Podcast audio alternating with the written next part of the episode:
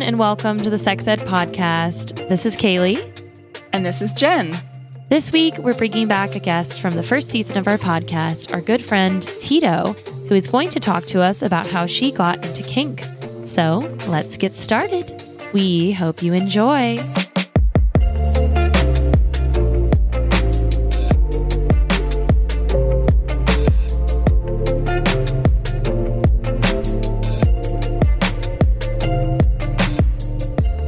Tito, thanks for joining us today. So you were on an episode in season 1. Can you remind our listeners what your pronouns and sexuality are? Yeah, my pronouns are mainly she, her, / they, them. My sexuality is super awesome. Queer. I'm just super queer. It is super awesome. Super queer. Super awesome, super queer. Well, let me rephrase. Super queer meaning no heterosexual males for me. Mm-hmm. Yuck.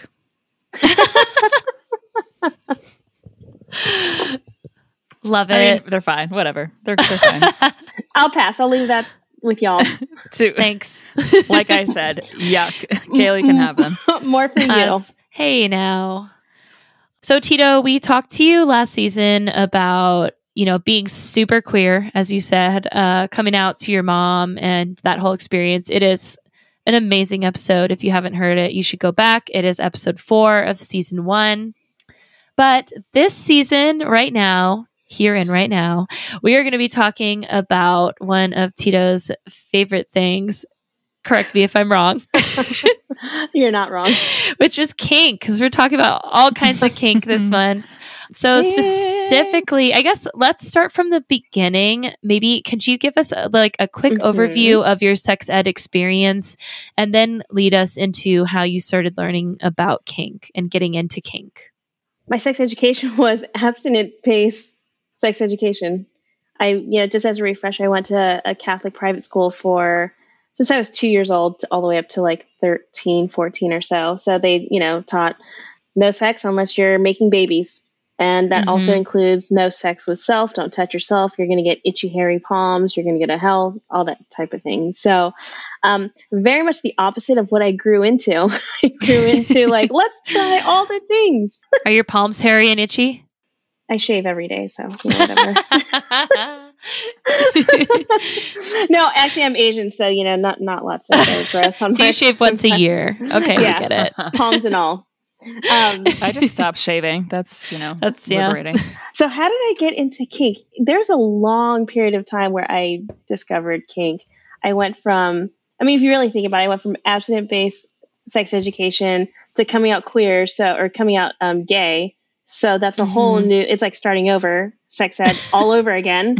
How do these two same parts get together and do things that make us feel good? you just smash them repeatedly until, apparently scissoring, but let's be real. That's not really how we get on. But so it was almost like having sex education 3 times in my life. It was from abstinence-based to now queer sex to now, what's this? What's this whole kink thing all about? I was in an advanced human sexuality class, and for extra credit, we were going to go to a leather bondage meeting with my professor. And so 5 of us went, and we went to this meeting. There was in this big hall, and there's chairs, and people are doing their talks wearing leather. This is great. And then I look over to the right-hand side, and there's this awning with a swing, a human swing thing. And I was like, okay, well, this is a leather class. It's probably just some prop. Like a sex swing? Not a human swing, right? Not even a sex swing. It was like a hammock big enough to fit your ass in it, and 4 cuffs on each corner just hanging. Okay. I'm like, that sounds like a sex swing, right? Yeah, is that a sex swing with cuffs? Yeah. I was like, all right, that's cool. And, this little gay boy comes in, and he starts getting placed in this sex wing. And I was like, okay, well, that's interesting. And then I dissected what I was looking at even further. And there was a video camera pointed to his butthole that, his ankles are spread out, and the camera was right on his butthole. And I was like, oh my God, what's happening right now? And then so it still doesn't occur to you. No, I look away from the video camera and I look at the screen in front of me, and it's his butthole. And I was just like, what? I don't know what's happening. I'm a newly out gay kid, probably a sophomore in college, my second year in college. I have no idea what kink is. I barely just like had my second girlfriend. And I'm like, okay, what's happening? So I'm staring at this guy's butthole on a TV. And this older man comes in with an English accent, and he walks over, and I forgot what he said, but he's giving some sort of introduction. And then I look over at the table next to him, and there's a jug of Crisco. Oh, well, wow. Well, are they making donuts? They're making something. And I was just like, oh my God, what is happening? And then he starts like, lubing up. And then, so he starts fingering the guy in the butt. And I was like, okay, so this is like gay man sex and we're just watching it. Okay. Kind of weird, but like, cool. Like this is my extra gay credit. Man sex and we're just watching it. Yeah. And I'm just like, all right, well, cause it's advanced human sexuality. And I'm like, okay, like this is what's happening. Fucking advanced, that is clearly. Advanced. Not even done yet though. So he starts like fingering him. And then more goes in there, and before I know it, like his whole fist is in there. He's fisting the guy's like butthole, and I was like, "Oh my God!" And okay, this is happening. And before I knew it, I hear, "I've done it! I've reached the second sphincter!" And I was like, "What does this mean?" And I was like, "Wait, what does that mean?" Apparently, men buttholes have two sphincters. No, everyone. We have two sphincters. I didn't know that. I don't even know where the second sphincter is. But I will tell you, it's as far as the man's forearm, because now his forearm is deep into the man's butthole, and there's Crisco ring around his forearm. And this is a big dude. This is like, he was tall. He was like 6'3", 6'4", and his forearms were like muscle. It was just in there. And I was like, oh my God, I just watched a deep fisting. So that was my first introduction to kink, and I didn't know what kink was. I just thought this is how gay men have sex, and I am so glad that that's not me, because I'm not into it. And then I gave that a break for a long time. Yeah, you buried that memory down deep. And then, almost as deep as that guy's arm. Almost. Honestly. But how I got into it was I just started dating someone in my 30s, actually. So I got into kink really late. She was a lot younger, really into aggressive sex, but being the recipient of just like a lot of impact. And it was hard for me at first, because I didn't know what I was capable of and what she could take, which led me into quickly learning checking in and boundaries. I didn't want to hurt her, and she would ask me to do things harder and harder. And it was beyond what I was ever comfortable with doing with anyone else in my past. But that quickly, taught me to check in. Is this okay? Are you sure? And she beat me up harder. So great. But, that turned into much more in the time that we dated, which introduced me into a whole bunch of cool stuff. Like, what made you kind of back off and be a little nervous about it? Was that just kind of a feeling you had, or was that something you had learned about?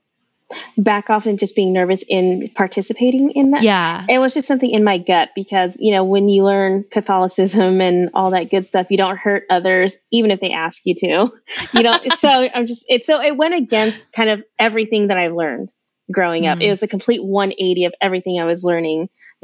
One, we're obviously not having sex to have babies. Two, I'm supposed to be kind and gentle, but I'm pretty much beating the shit out of you because you're asking me to.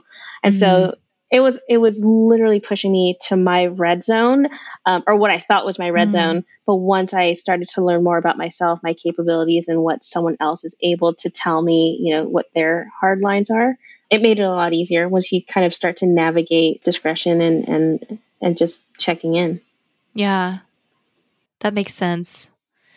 So you were mostly learning this, then it sounds like in the act or like in the moment. Did you have any resources, or like, how were you figuring out how to negotiate these things? So that's how it started, is kind of learning trial by fire and getting thrown into it. But I also discovered in a kind of self-discovery type of thing, that I actually really enjoyed this role of being dominant. Mm-hmm. And I wanted to make sure that I did it right because I cared about the people I was sleeping with and the people I was dating. So I started going to workshops, and luckily for me, you know, at that time, I lived in the Bay Area, San Francisco, matter of fact. And so a lot of the workshops and, you know, talks and books and all that was completely accessible to me. So I started going with this person in particular to porn shoots at the Armory. Oh. Fun. Oh my God. Are you in like the background of some porn I've watched before? Probably. Likely. Wow. Likely. Yeah. I mentioned that not because like, oh, we were watching porn shoots, but the Armory was the reason I started to get exposure to workshops. And then I just went in like face first, head deep into it. Nice. For lack of better terms. So did the Armory have workshops, or like that's where you learned that they were a thing? Oh, I didn't know that. Yeah. And so I would actually go to them quite a bit, weekly almost. And it was under a whole bunch of different topics. Like one was impact play. Others were rope bondage. They had other things called puppy play, which I wasn't really into. I looked it up, read about it. Not my thing. Yeah, pet play for sure. Yeah. Impact and bondage was really kind of what sparked my interest, and it still does. So that's how that worked out. So that was just like you went, and this is just like something that piqued your interest. So you went a little bit more into it. That's right. Yeah. And I got introduced because I was just dating someone that was already in it, and she introduced me to it, which then I just started digging deeper from there because of her exposure. Yeah. So can you tell us a little bit more about the particular types of kinks you're into, maybe for the people who don't know about them? Yeah. So I'm very much into impact play. It sounds like what it is. Basically, it's getting floggers, whips, hands, paddles, and just, you know, creating impact on the other person's skin and body. You obviously start off slow. You don't go and just beat the shit out of someone right off the bat. But you go, you know, what I like about it is you start really slow, and you start to learn their limits, but you also help them learn their limits too. Mm-hmm. You start to build and build on top of that. And, you know, the harder you get, probably more aroused, if it works for them, that they get. Oh, and edging. I'm all over the place right now because it's been a while since I visited this kink space. But yeah, impact play, love it. And then rope bondage, obviously, that's also self-explanatory. You know, it's beautiful knots and patterns that you tie on a human being, you know, to get them to be incapacitated, not be able to move.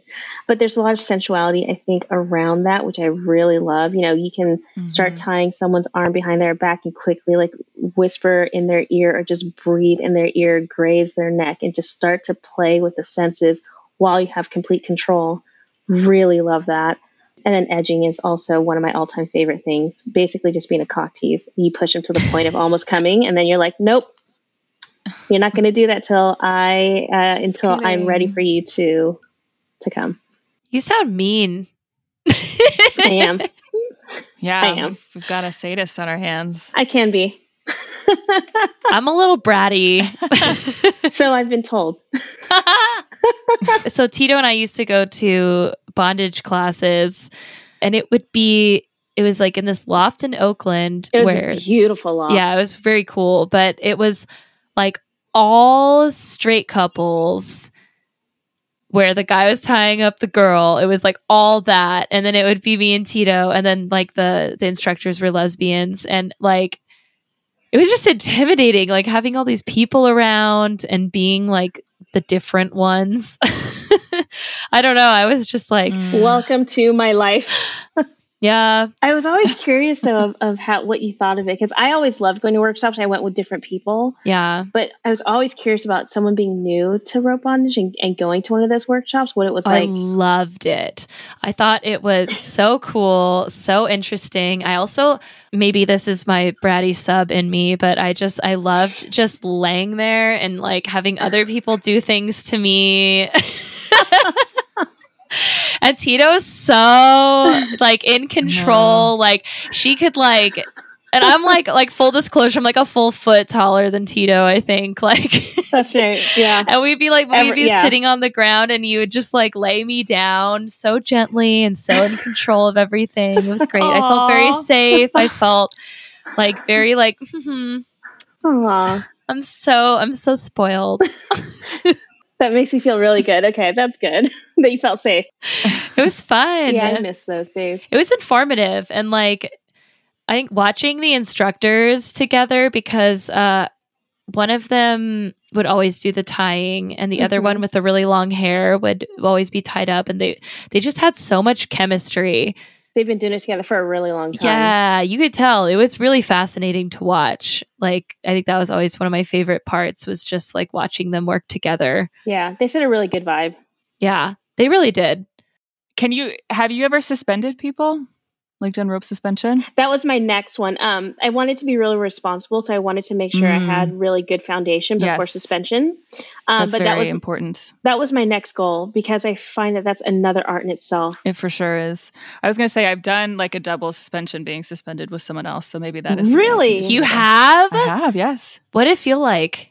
So like you get tied with like in a chest harness and a hip harness, or like however you're going to be tied on the ground, obviously. And then you like lay in the position or stand or sit in the position you're going to go up in, right? At least this is how we did it.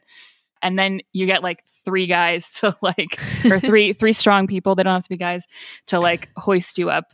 And then all the rope shifts, right? So you have to like make adjustments while you're suspended, because it like squeezes your ankles or your rib cage or whatever it is. And so the very first thought is, ow. But that's part of it.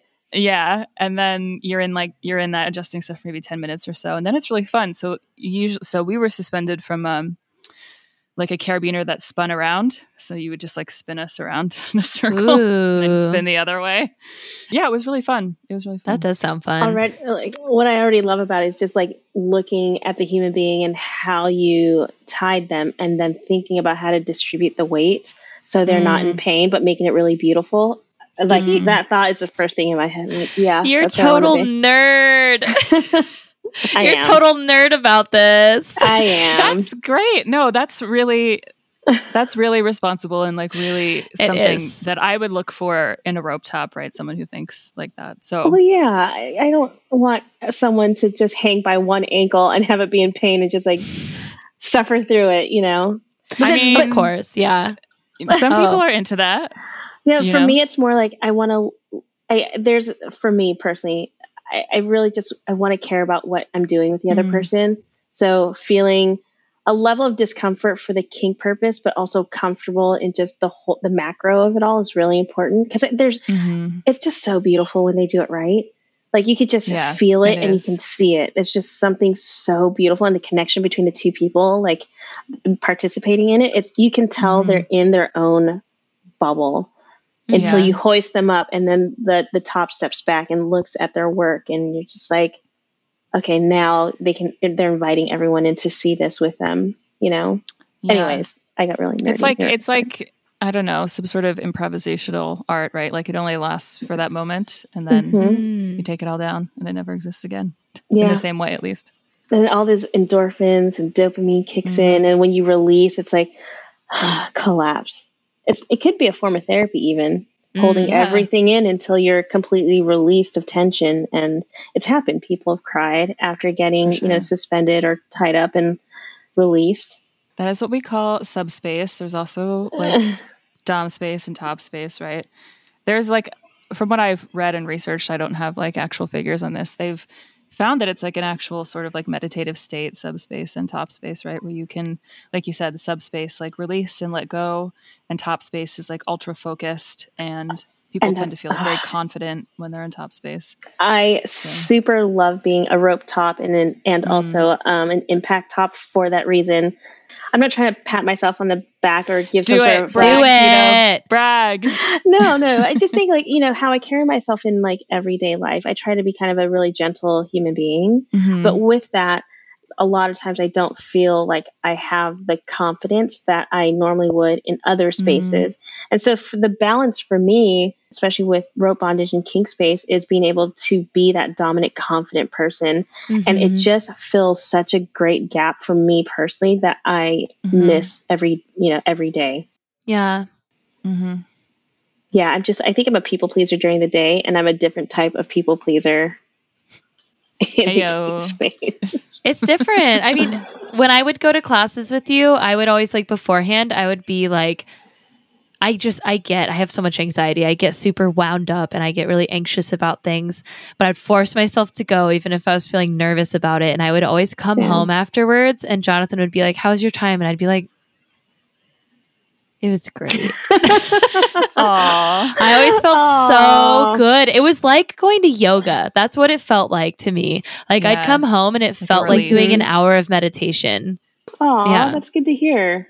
I miss it. Yeah. I was going to say, like, during COVID, I feel like I've lost so much of that, you know, and even trying to bring it in, it's hard because even trying to bring it into my personal life now, because I've been so out of practice, I don't feel that it's the right thing to do to bring it into my personal life because I'm not as well versed or well practiced as I was. And I don't want to just go in and say, okay, I want to tie you together and just have it be shitty. Right, but you got to start from somewhere, right? But that's the thing. It's more me. Like, she encourages it. And I feel like I want her to have the best experience possible. And me fumbling around and looking things online and at a book while I'm doing this, like, it's not exactly the best experience. She doesn't care. She's like, just do it, you know? But for me, I'm just like, but I want, like, the best thing for you. I want you to have this great experience. And, you know, I want to go to a workshop and come home and be like... I don't know. It would only be like that the first time, though. You know, you just gotta just kick the rust off. I know. I think she'll still enjoy it for sure, and it'll be like at least like something you learn together, right? Like that's. She's super awesome and super encouraging. It's more me getting in the way because I know, like, when Kaylee and I were like that period of time. This was before me dating the person I'm dating now, but you know, that was when I was really just, I felt like a well-oiled machine because I would go every week and I was really in it. And so it felt really good to go to workshop and like feel confident. I want to be back in that space and have my partner feel that type of Tito versus like, let me look at my notes. Hold on. Let me look at my Yeah, that makes sense. But like, also, it's like your partner. They'll understand, right? No, she totally would. It's more me. Like, she's always encouraging. And I'm just like, I don't know. So, Tito, it sounds like you got introduced to this stuff through classes. Like, then, so if someone's interested in, like, getting introduced to kink, obviously, it sounds like classes is a great method. So, was your method of approach just, you know, take whatever is available, like whatever classes there are and see what sticks? Yeah. Yeah. Yeah. Are you talking about just like kink in general or just ropes or what are you talking about? Yeah. Any of it. Cause yeah, you're into multiple kinds of kink. Yeah. I am. And it is throwing like spaghetti on a wall and see what sticks. But I think that it's important because you also learn what you don't like and you can emphatically say, I am not into this thing. Some things you innately already know, like I'm not into like piss play or whatever, and I'm not pooping on I'm not pooping on anyone's kink. But or anyone for that matter, because that's my kink. That's right. But you know, some things you just know aren't for you. And some things that are gray area, you know, I'm like, okay, well, let me see what that's like. And there are things that I actually still want to try that I haven't tried yet that I'm curious about. In my mind, they interest me. In practice, I don't know. Do you want to know how I know that I'm into bondage? Is that like one of my first sexual fantasies that I remember was from like watching Star Wars, like one of the old ones, where it's like Jabba the Hutt has that like the blue alien head lady, Leia. And she's not even Leia, the alien with the like head tentacles. With the two like head tentacles. Yeah, but she's also in like a sexy outfit and he's just like over it. He's like over her and he just like sends her down. He just like kicks her down to the little like monster pit and she gets eaten alive. But like for some reason that really turned me on like as a child. That she was getting eaten alive. Wait, which part? That she got eaten alive or that he just like dismissed her? Oh, all of it. Her in chains and then him just like dismissing her and being like, bye, bitch. Like, I just was so turned on by that. And same, I would also have fantasies. So I was really into Phantom of the Opera. And I would always have fantasies about being taken by someone down into the depths and being tied up and taken advantage of. Nice. Of course. Of course you did.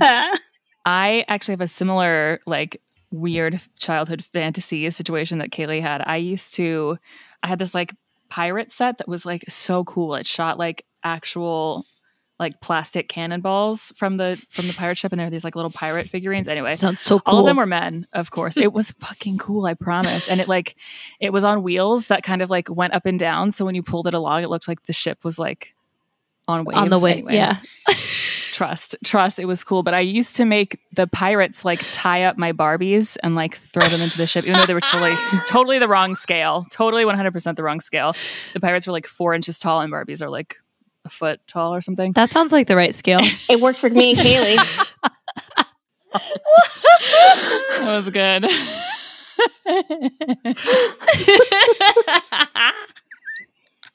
Did it not? Yeah. From Kaylee's mouth. It worked. That's true. The Barbies would be like tied up with kitchen twine. Atta girl. Just like thrown into the pirate ship. So I feel you. That's amazing. We should find out, like, is that indicative of something when you're like that age, when you're like 10 and you're like having little fantasies about, you know, I feel like that was another one, was like pirate ships. Mm-hmm. Actually, now you got me thinking about it. Like in Peter Pan, when they tie up pirates. Wendy and they're about to send her off the edge. I was just like, push her. Yeah, she's about to be eaten by that crocodile. You have a thing about being eaten. Honestly, yes, Kaylee. I do. No, like actually eaten though, like literally cannibalized. That's what we're talking about. Maybe. Maybe not. What that. Of it? Yeah. No. I mean, so it sounds like you have a lot of experience with, you know, being in classes and figuring out what works for you, what doesn't work for you. Mm-hmm. I know for me, like, sometimes I have a hard time speaking up if something isn't working for me, which is something I'm working on. Do you have any advice for, like, you know, if you're trying out kink and you find something that isn't working for you, like how do you overcome that fear of disappointing someone else to just, you know, tell them that this isn't good for me? Ooh. I know it's a really intense question. You know, I've learned along the way, this is inside of kink and outside of kink, that you have to advocate for yourself, especially being, you know, person of color and, you know, a triple minority. I've learned the hard way, just because one can suffer through something does not mean that they should. And if you cannot advocate for yourself, you're going to suffer in a way that's not pleasant. And it took a long time for me too, to find my voice and not want to disappoint people in kink, in my professional life, and in friendships. You never want to override yourself, because you owe yourself far more than that. And that's the only thing that I think that I can share, is you always have to advocate for yourself, and you owe that to yourself. You're worth your own advocation. So what's the line? Tell them the truth, even if your voice shakes, something like that. Oh, I like that. I think it's a Maya Angelou line, actually. You know, you have to be truthful for yourself, even if your voice shakes, even when it's hard. Because at the end of the day, you're going to be the one that's hurt. Mm-hmm. Yeah. Well, and in turn, that can also hurt the person. You know, if you're not speaking up and being honest about something that's not okay with you, that's kind of hurtful to the other person too, right? Yeah. Well, yeah. It builds a really poor dynamic, because now they think you're in this thing and they're going in that direction, and that's not really the direction you want to go to. That ruins the, you know, the authentic communication and relation that you're supposed to have, whether it's in kink or just any relationship. You want to make sure it's authentic. Otherwise, what is the point? Yeah. Kink relationships are really built on that communication. Like, there's a flow where you have to trust each other. And we should say that, like, tops can also communicate when things have gone too far for them. It's not always like endure things for your top, like, even though that is some people's dynamic, right? Like, safe words are for everyone. Mm-hmm. Communication and hard limits are for everyone. And, like, you know, when you negotiate play with someone, I mean, you do just that. Like, I feel like a lot of relationships that I've had outside of kink, there's like no negotiation or really talking about what you like. And like, there's this assumption that, like, if the other person doesn't just know what you like, or like that they're not good at sex, or that they're not good at whatever else it is, but how could they possibly be good at it if you haven't told them what you're into? So it's weird. to your point, though, I think that's one of the greatest things about kink is it is built on consent and negotiation. And if you think about sex ed and the heteronormative kind of traditional sense of sex ed, they don't teach you consent negotiation. They teach you, you have to please a man for procreation, and that's it, regardless if you like it or not. Kink is this beautiful space where, to the outsider, it seems really aggressive and almost borderline violent. But if you're in it and you break it down, we're able to get that far and push the limits because we have consent, because we have negotiation, and because we have the authentic relationship. Me being a top in that space, there are lots of times that I am uncomfortable with certain things or going so far. I've had to advocate for myself. And to your point, Kaylee, disappoint that sub or bottom and just say, hey, that I'm not comfortable with that. And they honor it. That builds on the foundation. And then you can start to discover other things that might work or how to get to the point of where both people are happy executing and receiving the things that they need to do. I think kink honors human beings more so than traditional sex education does or ever has. Yeah, because it gives everyone a voice, right? You have to have a voice. It is it's absolutely crucial to have a voice in kink.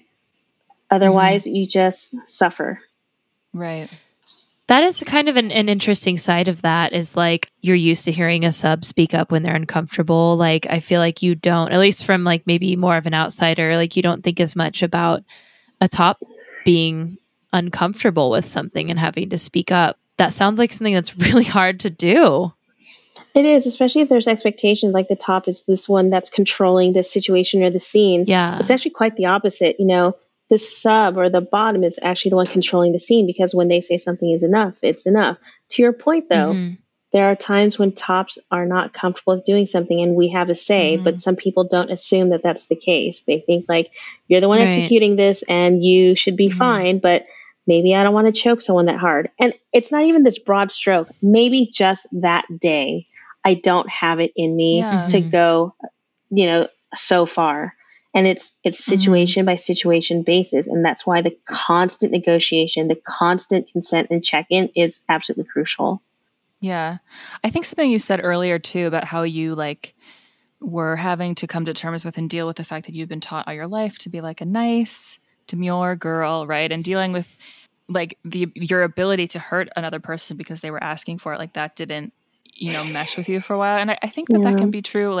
Subs have to work through, feeling like what's wrong with me that I like to be hurt, but there are tops who have to work through what's wrong with me that I like to hurt other people. And so absolutely. We've talked about aftercare also being important. After a scene is finished, after you've played, you've gone through a lot of tough emotional stuff, aftercare is also for tops too. Thank you for saying that because I think, and it's really sad, but I think a lot of people forget that. And so even in my own experience, I've had to take care of myself afterwards because it's an emotional drain sometimes. And sometimes it's an emotional, I can fuck you up a little bit. Oh man, that was just super intense. Yeah. And are they okay? Am I okay? And there's not a lot of top care, at least in my experience.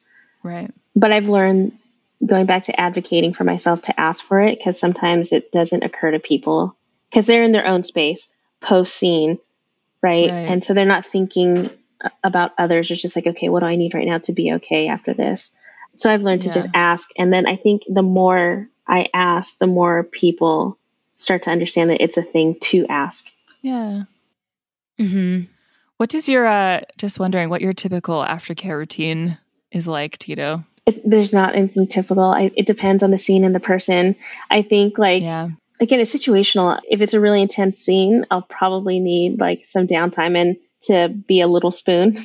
If it was something really fun, I just want to roll around and make out and go have a cold pizza naked in the kitchen. It could be anything. It depends. So good. Yeah. It could be anything. I think it depends on the day, the person, the scene. Yeah, for sure. I don't know. I find communicating that specific level of needs to be really challenging because I don't know if it was maybe just, which we can all relate to, being raised as in a female role of a super religious patriarchy. I've always been taught that I need to be catering to someone else and that my needs aren't that important.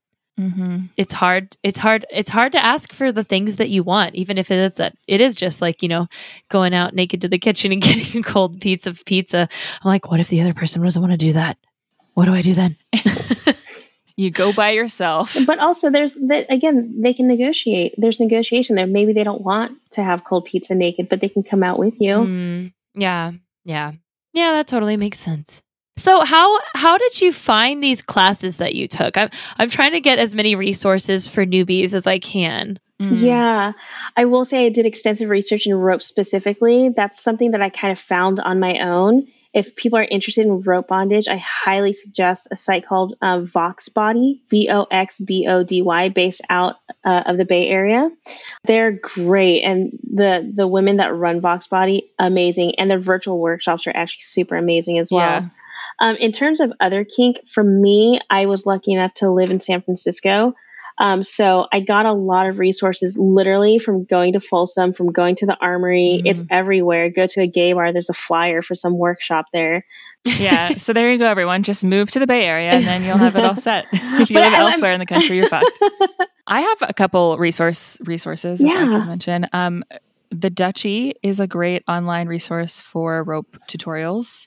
And then in terms of like East Coast events, there are some like summer camp events that Dark Odyssey does. And it's like a week long event where you can go to like as many classes as you want, as long as you pay to go to camp, obviously. It's like a festival type thing. There are classes every day. And then getting involved in like your local scene or community, you can find events on FetLife, which FetLife is not great for anything else except events.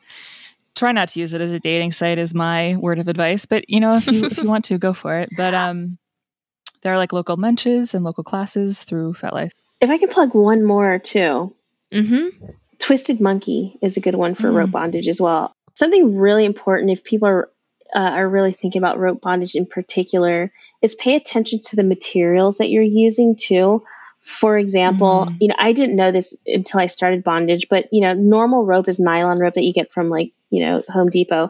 That's actually really bad for the skin and it doesn't last long. And the knots actually don't stay as tight, which is pretty dangerous. But just do some research on the materials that you're using too. Yeah. You know, you take care of your materials too. You know, you want to oil them and it's just like a car. The more you take care of it, the longer it'll serve you. Oh yeah, there's more work that goes into it besides just tying people up. That's the fun part. Yeah, that is the fun part. But researching and caring for your materials is the other part. So good call out for sure. And caring for your person. Aw.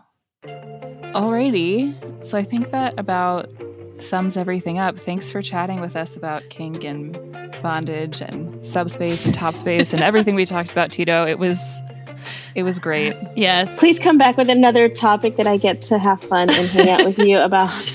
Oh, we will. We will. I mean, it's going to be a running thing now. We'll have to have you back on season 3. Oh my gosh, I love it. Thank you so much for listening to another episode of the Sex Ed Podcast, my friends. We appreciate it. If you liked it, please share it with your friends. Rate us on Apple Podcasts and subscribe. Also, don't forget to follow us on Instagram at SexEdPodcast and subscribe to our newsletter, which you can find on our website at sexedpodcast.com or on Substack at sexedpodcast. Thank you all for listening as well. This was a fun episode to do. It really was. Finally, as always, thank you, Bundles, to Kent for mastering our sound. He's available for hire, peeps. Don't forget it. I guess I am. That's all. Goodbye for now.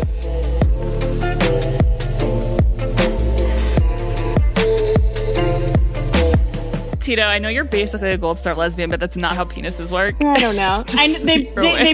They bounce, don't they? Once you smack it, don't they bounce? If you smack it, that shit's coming back harder and shinier than before. Gross. Yeah. Weebles wobble, but they don't fall down. That is the situation.